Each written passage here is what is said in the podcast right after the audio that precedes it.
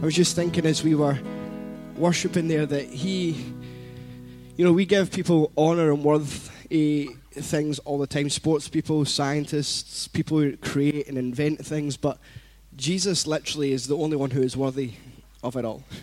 I mean, I was thinking actually, you know, it's festive period and we play family games, and I, I was thinking about how he has never sinned. So that means when he was growing up playing family games, because obviously Christmas initiated with his birth, he never got angry with his family playing a game. He never got greedy. He, he was literally perfect in every way. And I don't know any other person in the history of humanity who's ever done that. Yeah, but I just want to say Merry Christmas. I know it's kind of late, but just hope you have had a lovely Christmas. If you're watching online, I hope you had a nice time here. But, you know, my family, we play family games at Christmas, and unfortunately, I won nothing this year. Um, so that was a disappointment. Uh, and we always have this tradition how whoever wins at Christmas is like, that's the one that matters. Like, you can lose them all, but if you win Christmas, you're the champion for the entire year. Don't think that's particularly fair, but that's just the way that it works. But this morning, before I preach, I wanted to play a little game because growing up, there was this TV show that we would watch as a family, and anyone who knows me and my father would know that we love sports. So Lindsay's going to play a clip, and you can tell me, put your hand up if you recognise what this tune might be. It's just a show. And that doesn't give anything away at the moment.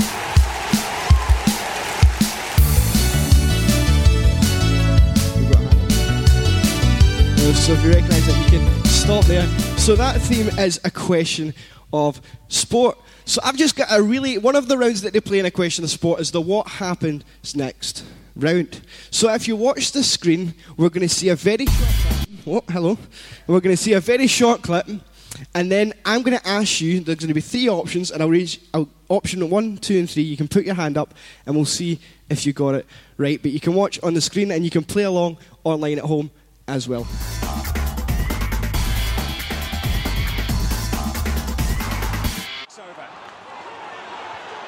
Support from Andy Reid. He's done well. Threatening here from. It's clearly a football match, if you don't know. So, we, does the ball A get deflected and hit a man in the crowd, knocking his pie out of his hand? B, the ball bursts, leading to a goal mouth scramble. I'm guessing that just kind of means chaos. And then C, the ball hits the beach ball and deflects into the goal. So if you think it's option A, what I would like you to do is raise your hand in the room. If you're watching online, you can put it in the comments. Option A. If you think it's option B, the ball busts, which leads to just a goal mouth scramble, i.e., the ball just stops working and everyone runs at the ball, put your hand up. You can put it in the comments. Okay. And if you think it's option C, the ball hits the beach ball and deflects into the goal, raise your hand or put it in the comments. So, Lindsay, you can play it and we'll find out who is right. So, I don't know if it shows you again. Stadium of light erupts. It's the man in form who strikes the first blow. So he shoots, hits the beach ball, and deflects in the net. Now, the funny thing is, that goal technically shouldn't have actually counted, but the referee allowed it to, and it was actually, it was Liverpool versus, I believe it was Sunderland, and it was actually a Liverpool fan who hit the beach ball onto the pitch, and then it cost Liverpool the goal, and they lost 1 0. So uh, that fan was not very popular in Liverpool that evening.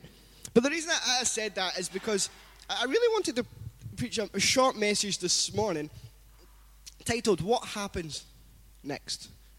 What happens next? You see, that was a bit of fun, but we've just celebrated Christmas, the season when Christ was born. And we believe that Jesus is not just the reason for the season, as cliche as that is, but we really believe that Jesus is the reason for life. He's the purpose for Christmas, that amidst everything, Jesus is the central foundation block of what Christmas really is all about. I mean, his name's in the title, it's kind of a clue Christ Mass. But you see, there's two people central to this story that we don't know an awful lot about. And I was really reading it, and I really, this question of what happens next really gripped me. And these two people are the shepherds and the wise men.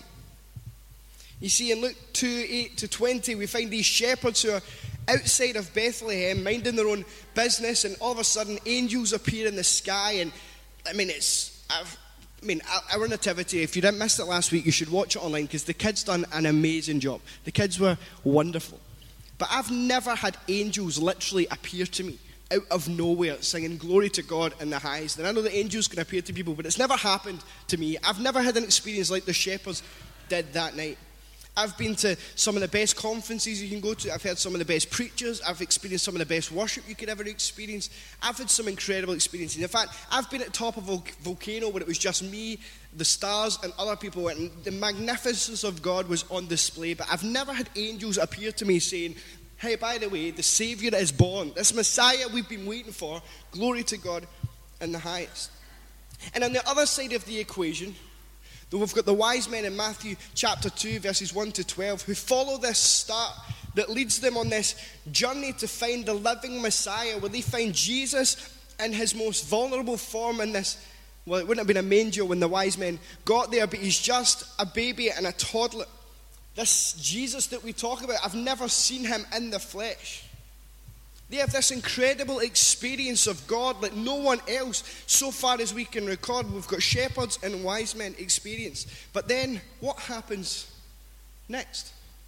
We never ever hear about the shepherds. All it says is they, they went to see Jesus and they left glorifying God. It says that the wise men saw Jesus and then they went a different path, but then we never ever hear from them ever again.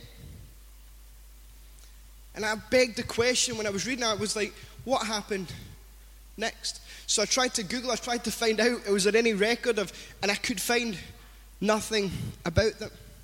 And so I was wrestling with this question with God. I was like, what happened next? And I really felt like God dropped something into my spirit to share that what happened next is up to me.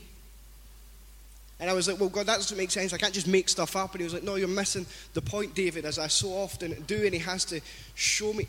And it wasn't an audible voice, but it was just this impression in my spirit that I'm the wise man, I'm the shepherd.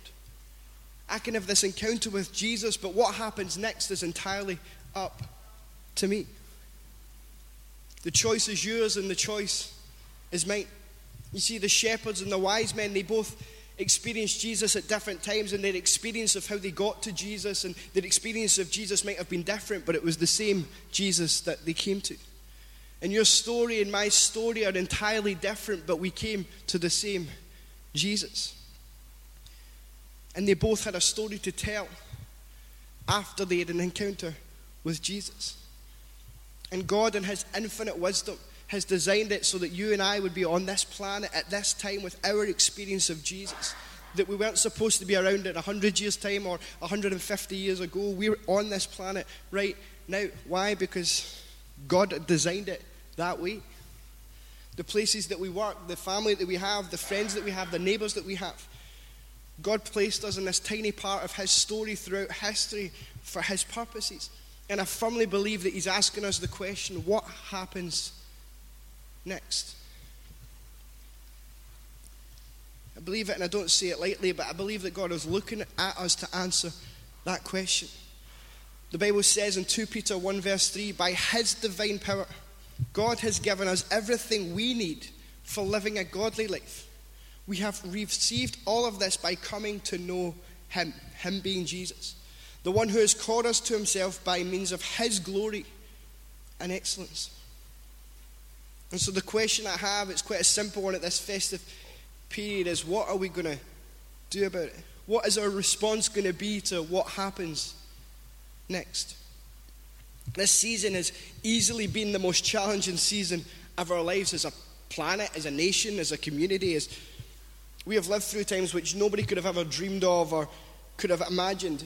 And it can be so easy to become despondent and to give up or to quit, to stop trusting God, to doubt Him. It can be so easy. I mean, there's been so many times over the last 20 to 22 months where I've just been like, God, I don't get this. I don't understand what you're doing. Like, why?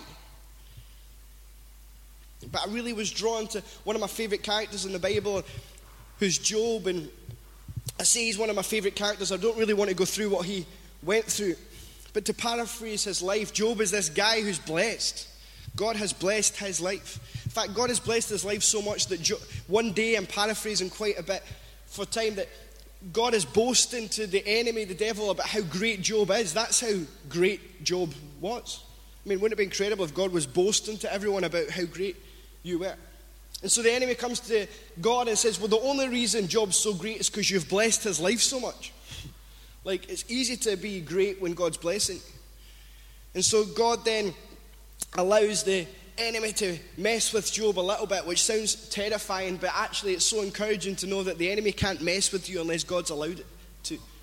So the reality is, if there's stuff going on in your life, know that God allowed it, but He didn't allow it to mess with you, but He allowed it so that you can grow, because He's always in control. So Job goes on this journey where he pretty much loses everything. He loses his health. I mean, it gets to the point where God says, just don't kill him. You can do anything, just don't kill him. And Job goes on this journey and it goes on and on and on. And there's this back and forth for chapter in the book, chapter after chapter, with Job and his wife, Job and his friends. And he loses everything. Death enters his family, he loses his wealth, he loses his health, he loses everything that we would put our trust in, that we would be tempted to put our, I guess, build our lives on out with God. His life is ruined. But the Bible records how Job never once sinned against God with his mouth. It got to the point where his wife, the closest person to him, said, Just curse God and die. And Job refused. And while this is all going on in his life, Job's going back and forth with his friend, and it seems like God is completely silent on the matter. But then all of a sudden, God steps into Job's life and he begins to interrogate Job. And what God's trying to do is not to try and destroy Job, but he's trying to open Job's eyes to realize that I am God in heaven and I am in control. What happens next? Is that Job eventually realizes how futile he is in comparison to the God who is worthy of it all, and he just surrenders himself. Broken Job surrenders himself, and God restores Job to greater than he ever had in the past. You see, Job goes on this journey of, well, you're in control, God. And the Bible records in Job 42, verse 12, that the Lord blessed the latter part of Job's life more than the former part. You see, God used things and stuff to break Job down, but it was to bring him to a place of greater understanding, of greater purpose, and of greater fruitfulness. But Job had to commit to this process. So, what happens next was up to Job. It could have been so easy. I don't, and this is why Job's one of my favorite characters, because wouldn't it be great to get to a place where all of I can lose everything on planet Earth and refuse to blame God or get angry at God and keep trusting Him? Because I'll be honest, right now I'm not there. I'd like to think I wouldn't curse God and die, but I, I, I can honestly say I'm not sure. But I would like to open my heart up to God to say, God, I trust you completely. God, use me for your glory. What happens next? If it's up to me, God, here I am.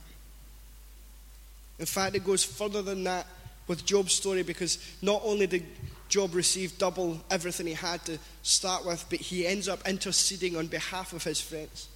And God uses Job for his glory. It is an incredible story, and I would encourage you to read the whole journey because it will stretch you. But I believe today, in 2021, as we look forward to 2022, that God has opened us up for this incredible invitation to shape what happens next for our families, for our communities, for our nation, and for this planet. God is inviting us to say what happens next is up to us. Why? Because God's already building his church. God is already in control. And he invites us to be part of his plan for humanity. And so the invitation is quite simple. What have we got to offer? Other than myself, you know, Winston Churchill gave that famous speech. But can you offer him our worship, our life, our time, our heart, our finances, our energy? What can we offer? Can we give him our fears, our hopes, our plans? Can we, can we simply come and say, God, I don't know what's going to happen next, but I'm trusting that you do, and so I surrender to what your will is. So, God, I'm going to offer you my, my good, my bad, and everything that's in between my, my victories and my defeats. I'm coming, and like the song said, I'm just going to lay them at your throne because you are worthy of it all. You know, the future of, I know it sounds like I'm like a political speech, but it's not actually going to be. But I believe that the future of our nation is dependent on us. You know, God is never changing, but He's looking for people who are going to be brave enough to say, Do you know what, God, we surrender to what your will is. God, use us. Here I am, a broken vessel, but I don't have much to offer, but what I do have, I'm going to give to you, God, because I believe that you can use me. God is desperate for individuals and collective groups who are willing to say, God, just use us for your glory. We want to lift your name high. We want to heal what's broken in our nation. We want to reach those who are so far lost, Father God, in order that they can find the hope and peace and joy that we have. And so the future, God is building his church, and he invites us to be a part of it. So the future of this church, the future of our communities, all dependent on you and on me. Because God is building his church. And so I believe that the question is quite simple. What happens next? That's the invitation I believe that God has for us today. I believe it's the invitation He has for us going forward. And so I just want to ask a simple question What dreams have we believed for? What, do we, what are we so desperate to see happen for God's glory? And my question is quite simply like, are we willing to make it happen? And it's not about building anything for ourselves, but what are we willing to do to see those in our world coming to Jesus? Because He's worthy of it all. What are we willing to do to see those who are broken and the injustices in our society to heal them, to look after them and to protect them like the church is called to do? It's such a big question, but at the same time, I, I honestly believe that it's one of the most important questions we'll ever ask ourselves that God, what happens next? Because we never hear about the shepherds and we never hear about the wise men. But wouldn't it be great if future generations can look at us and tell them about the goodness of God, the faithfulness of God, and the glory of God? And that we can inspire them to go faster and further and deeper than we've ever gone in order that more and more people can come to faith in Him, the one who is worthy of it all. I'm just going to pray for us and then I've just got one thing I just want to share before I close. But Father God, I thank you that you are worthy of it all. God, I thank you that you deserve all of the glory.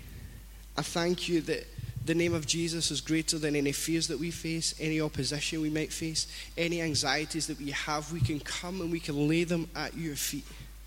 And Father God, I pray for all of us that you will give us a boldness to answer the question of what happens next. That we'll wrestle with that question, but we won't just wrestle with it intellectually, God, but we'll allow it to just consume us. That, like Isaiah said, Here I am, send me, will be the answer to that question for us. And we will, we will, you'll give us wisdom on how best we can outwork that. God, I just pray that by your Spirit and in your name, we can see your kingdom come here on earth Father God, in Jesus' mighty and wonderful name. Amen.